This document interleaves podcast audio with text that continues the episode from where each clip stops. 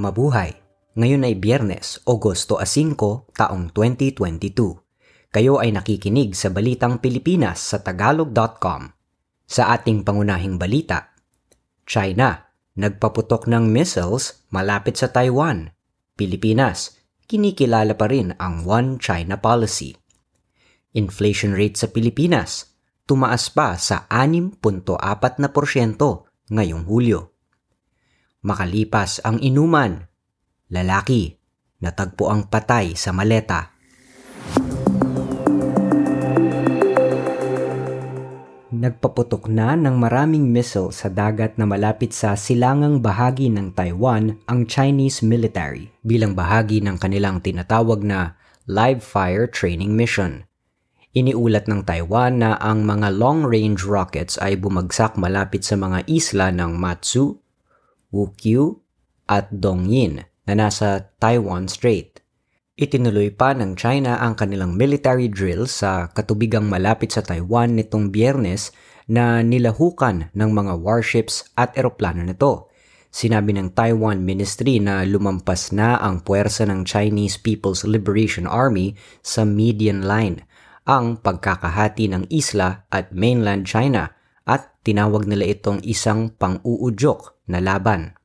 Pinaiwas naman ang mga airline carriers mula sa Pilipinas sa airspace ng Taiwan. Makaraan ang ulat na 27 Chinese warplanes ang pumasok na sa Air Defense Identification Zone ng isla. Hindi pa naaapektuhan ang biyahe ng flag carrier ng Philippine Airlines sa kanilang commercial flight operation. Pinalipad na lamang ito sa ibang lugar para maiwasan ang ilang airspace na inanunsyo ng Taiwan na isasara mula alas 12 ng tanghali ng Agosto 4 hanggang alas 12 ng tanghali ng Agosto 7. Nagpahayag naman ng pag-aalala ang pamahalaan ng Pilipinas sa sitwasyon sa Taiwan na pinalala ng pagbisita roon ni US House Speaker na si Nancy Pelosi. Nanawagan ang pamahalaan sa lahat ng mga partido na magpigil ng galit sa gitna ng mainit na tensyon Tiniyak naman ng Department of Foreign Affairs na pananatiliin ng Pilipinas ang One China Policy. Pinanatili ng Department of Foreign Affairs sa Alert Level 4 ang Myanmar sa kabila ng apela ng mga overseas Filipino workers o OFWs na tanggalin na ang klasipikasyong ito. Ayon sa DFA, nananatili ang sapilitang paglilikas sa naturang bansa sa Timog Silangang Asya dahil sa sitwasyong pangseguridad doon. Sinabi ng DFA na nauunawaan nila ang hangarin ng mga OFWs na bumalik sa Myanmar sa kabila ng hindi matiyak na sitwasyon at panganib ng patuloy na krisis. Gayunman, prioridad ng pamahalaan ng Pilipinas na protektahan ang buhay ng mga Pilipino. Ang Alert Level 4 ay itinaas ng DFA para sa Myanmar simula pa noong Mayo 6 ng nakaraang taon dahil sa patuloy na lumalalang karahasan at labanan. Makaraang mag-take over ang military noong Pebrero 2021. Nakapagpabalik na ang pamahalaan ng Pilipinas sa bansa ng 700 at isang Pilipino mula sa Myanmar o 60% ng mga Pilipinong naroon ang mga natitirang Pilipino ay maaaring kumontak sa Philippine Embassy sa Yangon sa pamamagitan ng email na yangon.pe at dfa.gov.ph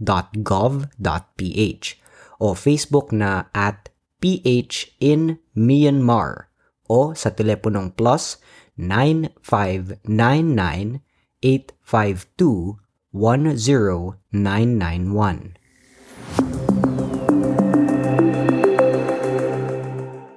Tumaas sa 6.4% ang inflation rate ngayong Hulyo mula sa 6.1% noong Hunyo, ayon sa Philippine Statistics Authority.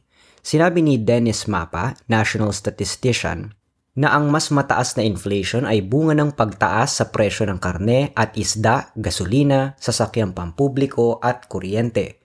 Buwan-buwan ay tumataas ang inflation rate simula pa noong Pebrero Una nang sinabi ng Bangko Sentral ng Pilipinas na asahan ng mananatiling mataas ang inflation hanggang sa pagtatapos ng taong ito at mas magiging magaang na sa 2023 at nasa target na sa taong 2024. Nadagdagan pa ng 4,439 na kaso ng COVID-19 sa bansa, ang pinakamataas na isang araw na bilang sa loob ng anim na buwan.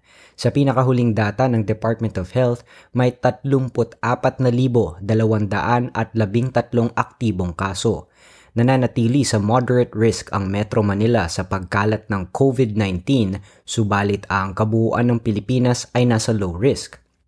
Umaabot na sa 3,700,000 at siyam na pong kaso ng impeksyon ng coronavirus ang naitala sa Pilipinas simula ng magkapandemya noong 2020. Umaabot na sa 60,773 ang nasawi sa COVID, makaraang madagdag ang labing isa pang nasawi. Mahigit sa 71 milyon at 700 Pilipino ang fully vaccinated na laban sa COVID-19. Gayunman, nasa 16 na milyon at 200 libo pa lamang ang nakakatanggap ng booster. Makaraang lumampas na sa paglagada ng Pangulo at maging ganap na batas na ang Republic Act No. 11930 o Anti-Online Sexual Abuse and Exploitation of Children noong Hulyo at 30. Inaasahan na maipapatupad ito agad. Inamyendahan nito ang Anti-Pornography Act o RA number 9775 upang palakasin pa ang proteksyon sa mga bata laban sa online sexual exploitation kahit na pumayag pa ang biktima binigyan ng batas na dagdag na responsibilidad ang social media websites at electronic service providers. Paparusahan na ang nagpo-produce at naghahanap o nagbabahagi ng anumang uri ng child sexual abuse at exploitative materials. Ayon sa UNICEF, ang Pilipinas ang sentro ng child sex abuse materials production sa buong mundo at nasa panganib ang 80% ng mga Pilipinong bata mula sa online sexual violence na pinamumunan pa ng kanilang sariling magulang. Sa pag-aaral na pinamagatang Disrupting Harm in the Philippines, lumabas na noong 2021, 20% ng mga Pilipinong batang edad 12 hanggang 17 ay biktima ng grabing online sexual exploitation. Kasama rito ang mga bina-blackmail para pumayag sa sexual na aktibidad ibinabahagi ang kanilang sexual na litrato na walang paalam o pinipilit na gumawa ng sexual na aktibidad kapalit ng pera o regalo. Isang Pilipinang abogado at pilantropo ang naghahanap ngayon ng gamot para sa bihirang degenerative disease na nakakaapekto sa mga Bisayang lalaki at isang Amerikanong negosyanteng pilantropo na tumulong para maibalik ang Balanggiga Bell sa Pilipinas, ang kabilang sa labing isang individual, organisasyon at kumpanya na binigyan ng parangal ng Philippine Consulate General sa New York at ng Hiraya Foundation for Filipino-American Heritage Preservation – kabilang din sa pinangaralan sa kauna-unahang gawad alab ng lahi, pagkilala sa mga natatanging dangal ng lahing Pilipino na isinagawa sa Whitby Theater sa Manhattan noong Hulyo 12 ang mga Pilipinong nurses na walang kapaguran na nagsisilbi sa frontline laban sa COVID-19 at ang mga veteranong hinihingi ang pagkilala para sa Filipino World War II veterans.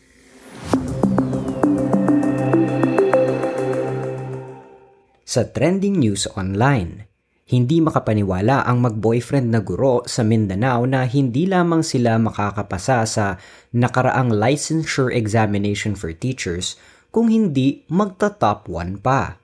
Ibinida ng Fulkulan Twins Review Center na ang nagnumero uno sa LET secondary level na si Marvin Nilas ay ang boyfriend na nag-top 1 sa elementary level na si Charlene Juntila Si Nilas, na graduate ng BSED Mathematics ay nakakuha ng rating na 74% upang manguna sa secondary level. Samantala, ang kanyang kasintahan na si Juntila ay umiskor ng 73.40% sa elementary level. Sila ay parehong nagtapos sa Compostela Valley State College. Pinusuan naman ng mga netizens ang magkasintahan sa pagkamit ng kanilang couple goals. Sa balita sa palakasan, Isang labing siyam na taong gulang na manlalangoy na walang mga braso, ang kauna-unahang Pilipinong tatlong beses na nagwagi ng gintong medalya sa isinasagawang ikalabing isang ASEAN Para Games sa Surakarta, Indonesia.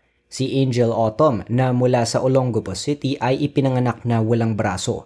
Nasira rin niya ang record noong 2005 sa 50-meter butterfly ng Singaporean na si RT Go makaraang makapagtala ng 48.07 seconds. Samantala, nakuha naman ni Ernie Gawilan ang kanyang ikalawang gintong medalya sa men's 200-meter individual medley SM7 at sinira rin niya ang kasulukuyang record. Ang ikaapat na gintong medalya naman ay nakuha ng baguhang si Marco Tinamisan sa men's 50-meter freestyle at ang wheelchair racer naman na si Gerald Mangliwan ay kumuha ng kanyang ikalawang gintong medalya sa men's 400-meter T5 race.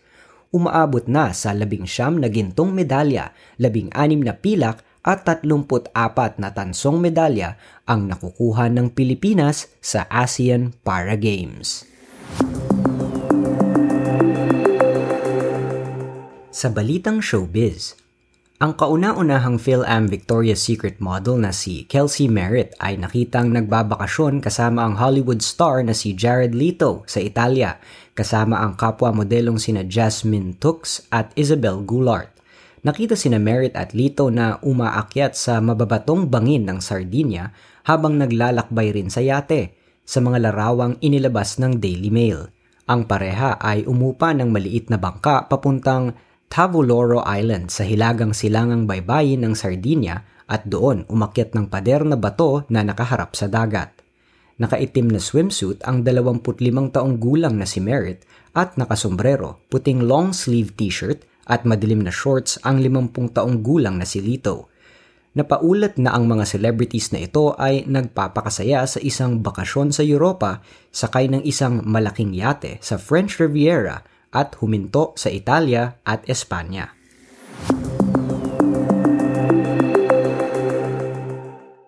Sa balitang kakaiba, ang isang inuman na magka-live-in ay nauwi sa nakakarimarim na pangyayari sa Winter Park, Florida. Isinilid ni Sarah Boone ang kanyang kasintahang si Jorge Torres sa isang maleta na parang nagbibiro lamang. Nagiinuman ang magkasintahan na kapwa 42 taong gulang at pumayag naman si Jorge na maisilid sa maleta. Nilock ni Sarah ang maleta at sinimulan niyang tanungin si Jorge tungkol sa umano ay pangangaliwan nito. Nakiusap si Jorge na palabasin na siya sa maleta dahil nahihirapan na siyang huminga pero hindi siya pinansin ni Sarah.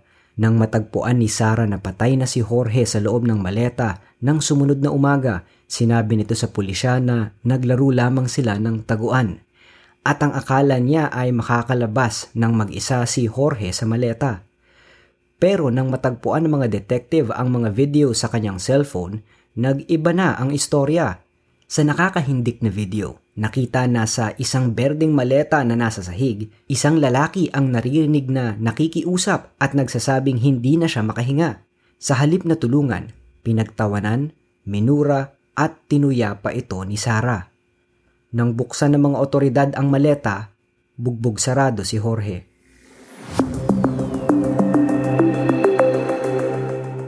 At yan ang kabuuan ng ating mga balita ngayong Agosto 5 taong 2022 para sa tagalog.com. Basta sa balita, lagi kaming handa.